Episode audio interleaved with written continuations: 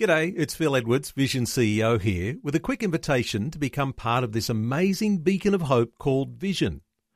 Together we can put our love into action to help people of all kinds build or rebuild their lives on the truth of God. Please consider the part you can play during our upcoming Visionathon appeal, remembering that it's your support that makes Vision possible, including this podcast. Life, culture, and current events from a biblical perspective. 2020 on Vision.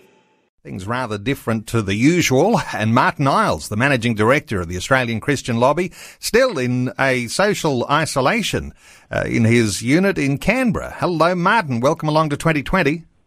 G'day, Neil. Uh, good to be here. I'm counting down the sleeps. Four to go. I can imagine so, and uh, I wonder whether you know how are you handling uh, the situation. Uh, you know, you're isolated. Uh, the loneliness an issue for you? Well, I've got plenty of people to call and plenty of work to do, so that's nice. But uh, it is a small space. I don't have a backyard; it's an apartment. So, you know, after a while, I was getting frustrated. I was actually getting frustrated over the weekend. But then I had a thought, and I realised that the Apostle Paul wrote most of the New Testament while he was chained to a bloke. So uh, I'm not doing half as much good, and I'm not in half as much a difficult circumstance. So I should, you know, it's a reminder. I think it was Paul who said, "In whatsoever circumstance I am, I have learned in it to be content." So you know, uh, we've got to take perspective sometimes. I imagine, uh, you know, your exercise regime. I don't know whether you're, a, you know, an exercise freak or anything like that, but how are you how are you handling the isolation in that sense of, you know, needing to move around a little when you can't actually get out for a walk or anything like that? Well, you sort of go to custard pretty quickly because you're so stagnant. You're just sitting and, and trapped. So I've actually taken to uh, running up and down the fire escape stairs because uh, you're allowed to um, go out into the common areas of the building uh, so long as you don't, you know, waste time, etc., or encounter too many people. And no one's in the fire escape. So uh, I'm running up and down the fire escape stairs to try and keep fit. And uh, it seems to be, well, you know, let's say my fitness levels aren't what they were. I was pretty exhausted yesterday. Okay, well, you've only got another week or so counting down. Let's get into some of the issues around COVID 19, the government's response. Uh, I note that the Prime Minister uh, fighting very hard not to let the response to COVID 19 deteriorate into a political bun fight. And uh, of course, there are risks if that does happen. Everyone seems to be or appears to be a little unified right now, but that can, that situation could change. What are your thoughts on on uh, how the whole thing is developing, Martyn? I thought the Prime Minister was spot on the money. I mean, we've put out some calls for unity as well as ACL on this. He said at the end of his press conference last night um, that uh, somebody asked him a question about a, a quibble that Labor had with his response, and he said, "Look, I just I don't even want to answer it because I, I just couldn't care about the politics right now, and it's just not helpful." And he just wouldn't wouldn't be drawn. And I think that was wise because if you get division in leadership, you get division in the community, uh, and I think that could be a real problem at the moment. A lot of people are criticising um, the the response of the government. It usually comes in two forms. They either say, "Well, we think that it's too draconian, you're taking away too many freedoms, and the, the implications are going to be terrible," And then the other side, uh, certainly the case where I live in Canberra, people are saying we should have been locked down three years ago. You know, you know, there's a, there's a, there's differences of opinion about whether it's too extreme or not extreme enough, uh, and they tend to divide on political lines. People on the left of centre tend to say it should be more extreme. People on the right of centre to claim it should be less extreme. And I think that's just a reflection of people's instincts on being sceptical about government or thinking government can solve most problems. But uh, my view is that what the government has done is within the bandwidth of what's reasonable. It's not outside the ballpark because we know that whatever this virus is, for all the things we don't know about the virus, and there's so many things, and that's part of the problem here, very, very unknown. Seems to act differently in different places and all that, but we know that it can cause an all-out disaster of biblical proportions. It can overwhelm the health system. It can bring on the anarchy that goes with that. It can result in big loss of life. We saw it in China. It was pretty harrowing. Saw it in Italy. It was pretty harrowing. Probably the same thing's happening in Iran, although it's hard to get visibility on that. And now everyone's saying, well, it looks like New York State and Spain are in real trouble. So, you know, as a responsible leader, you have to look at that and say we need to protect ourselves from this until we have better data um, on exactly who is affected, how they're affected, etc. And maybe maybe it's the case that in a few weeks' time they'll come out and say we're actually tailoring our response, we're changing what we're doing because we've got more data, we know more about the disease. The disease no one knew existed just a few months ago. And I think when that happens, that'll be a good thing. And nobody should hold it against the government if they do pivot in a few weeks. But what they've done so far, I just want to make the point, it's within the realms of what's reasonable. And so I think in order to uh, ensure we get through it, the main thing here is unity. Uh, and I think everybody's got to get behind what's going on.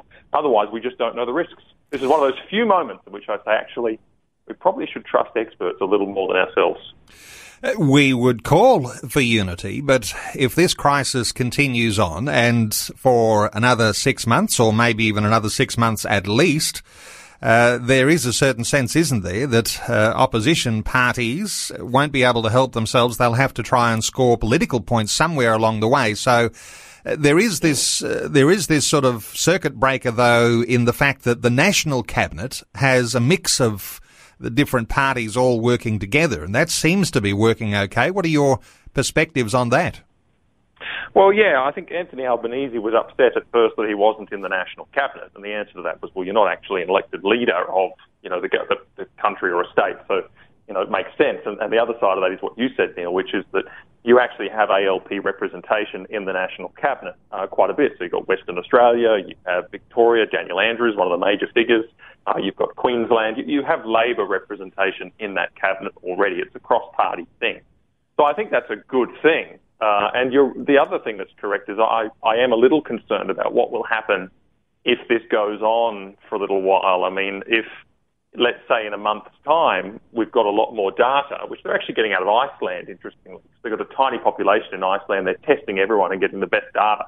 Uh, and they get lots of data and they say, actually, lockdown's the only way to deal with this. We have no other way. Uh, I worry about in a month the divisions that could come. And so I think that's why it's important at the moment for some people to be putting out the call just to remind us that unity is important at the moment. I think the reason I say this is because I don't see this as primarily a political issue. It just isn't. It's primarily a health crisis. Uh, and we're in a realm now where we're actually relying on a lot of experts, a lot of people to make the right judgment. And uh, that's not a political question, actually. It is just a response to reality. Uh, and we have to go along with that. And if there was a better way, someone somewhere in the Western world would have come up with it. Because uh, if you're the leader that makes that call, that says, actually, we don't need to lock down, we can open everything up and go about our lives as usual, and you win, there's a huge payoff for that. I mean, talk about getting re-elected, being the, the leader that, you know, picked the moment. If you're Donald Trump, if you're Boris Johnson, if you're Scott Morrison, you would want to be that person. But nobody's going down that path just yet. And that shows me that the experts and the data is telling us that we need to be cautious. Martyn, uh, this could go on, as we say, uh, months and uh, significant issues here. We're expectant that our political leaders are taking things very seriously, and it appears that that is the case. It appears that everybody's taking this seriously. I wonder whether you've got a thought or two for the Christian community and the call to prayer, because one of the things that we would do as a Christian community would be to take this seriously not only in our regular civic responsibilities and in leadership roles within the business community, but also uh, this call to prayer. What are your thoughts on Christians and prayer and uh, the evening uh, 1900 hours uh, prayer with families each night? What are your thoughts here? Oh, I think this is the most important thing. Uh, I was I was actually reading Amos the other day, which is an unusual place in the Bible to be reading, and there was just an interesting verse there where it says, in fact, the whole book is interesting in light of the current circumstances. And it says, Does disaster come to a city unless the Lord has done it?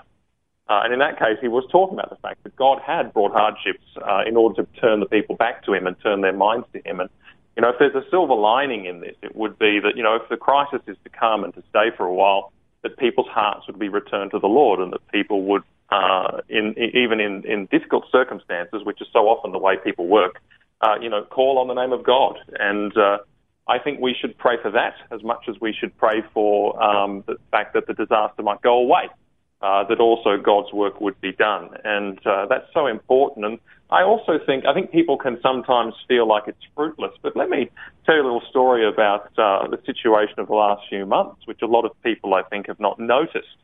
And that is that it was not long ago that we had bushfires right across the country. It's not long ago that, particularly in New South Wales and Victoria, not long ago that we had a drought that was unquenchable and all the rest of it. It was a really serious situation. And the Bureau of Meteorology came out in December and said, we're not going to have any significant rain, any significant rain until at least May, perhaps longer. And this summer is going to be, you know, super, super dry and really unrelenting. Uh, well, you know, during the month of February, um, every single bushfire was extinguished or brought under control by the 13th. And I've done some numbers, and in New South Wales, you had a 104% above average rainfall figure for the month of February. Uh, you had 59 places where they had their highest daily figure for February ever on record, 67 places where they had their highest February total rainfall figure ever on record. Uh, some of those records stood, I mean, about a dozen of them stood for over 130 years.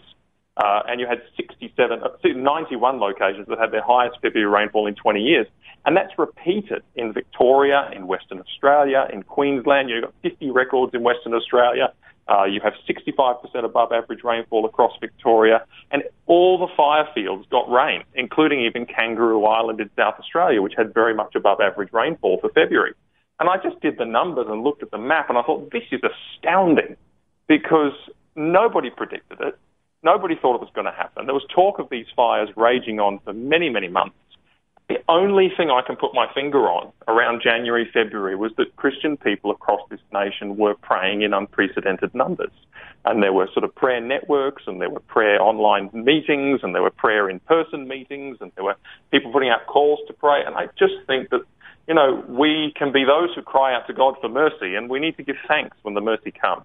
And uh, this is why I say, look, if you pray at this time, much good can happen. And I don't know what God's plan is through it, but we pray that His plan would be done. And maybe it is to remove the virus, maybe it is to turn people's hearts to Him. I don't know. But uh, goodness me, the power of prayer, we've seen it already this year. We can see it again. Interestingly, how significant prayer is as a part of the very fabric of our nation. And uh, I know that uh, many of our listeners will be aware that our parliament in the House of Representatives and in the Senate, they do in fact commence each day with prayer. It is significant. We would know, we're not naive, that many of those who are in the parliament uh, are not taking that very seriously, no doubt very flippant about it all, but but the Speaker of the House and the President of the Senate, they lead a prayer every day when the Parliament is sitting, Martyn. They do, and uh, I was surprised a lot of people weren't aware of this. I posted a photograph on my social media of um, uh, the House of Representatives in morning prayers with all of the MPs that want to attend, and there's quite a few that day, and I imagine it's because of the crisis. We're standing around, uh, socially distancing, of course, and the Prime Minister was there as well. And that's what, how every day begins. There is prayer. There's the Lord's Prayer, and there is another prayer that is uh, stated by the uh, person presiding, asking God to bless the Parliament and give them strength and wisdom. Uh, and all those MPs and senators that want to go at nine in the morning do go, and it's a daily ritual. Um, and that does happen. I think it's a great thing. And the Prime Minister said in his speech the other day to Parliament, he said, he, I encourage all Australians of faith to pray. And he said, my prayer needs are beginning a good workout. And he was there that very morning uh, for the parliamentary prayer. So you know, we do have these things going on, and a lot of people say we shouldn't pray because you don't want non-Christians to be praying to a God they don't believe in. Well, the non-Christians that don't believe in God are not in the chamber. The people who attend those prayers are the MPs and senators that want to. Uh, and so I think it's a fantastic rhythm to have in the political life of our nation. Uh, and uh, I have no doubt that uh, you know Australia stands as a relatively blessed country uh, on the back of many prayers, as much as uh, you know, human efforts. I think it's God's doing. And at a time when there is national crisis, there is a call for each of us to be more attentive to the routine of our prayer and the content of our prayer too, uh, given that we call on God for a turnaround. Uh, Martyn Iles, uh, there's lots and lots of issues. Uh, we've run out of time today, but uh, just want to point people to the Australian Christian Lobby website, acl.org.au. That's acl.org.au. There's uh, lots of uh, issues and initiatives that people can be a part of, uh, things that we talk about each week, but uh, certainly uh, for those listeners who are particularly interested to be a part of some of the initiatives that are being planned over the times ahead. And uh, those things will come to pass and those things will come about no matter what sort of circumstances we get into so far as the health crisis goes. But acl.org.au, Martyn Iles, Managing Director of the Australian Christian Lobby. Thanks so much for taking some time to update us today on 2020. Thank you again, Neil. Thanks for taking time to listen to this audio on demand from Vision Christian Media. To find out more about us, go to vision.org.au.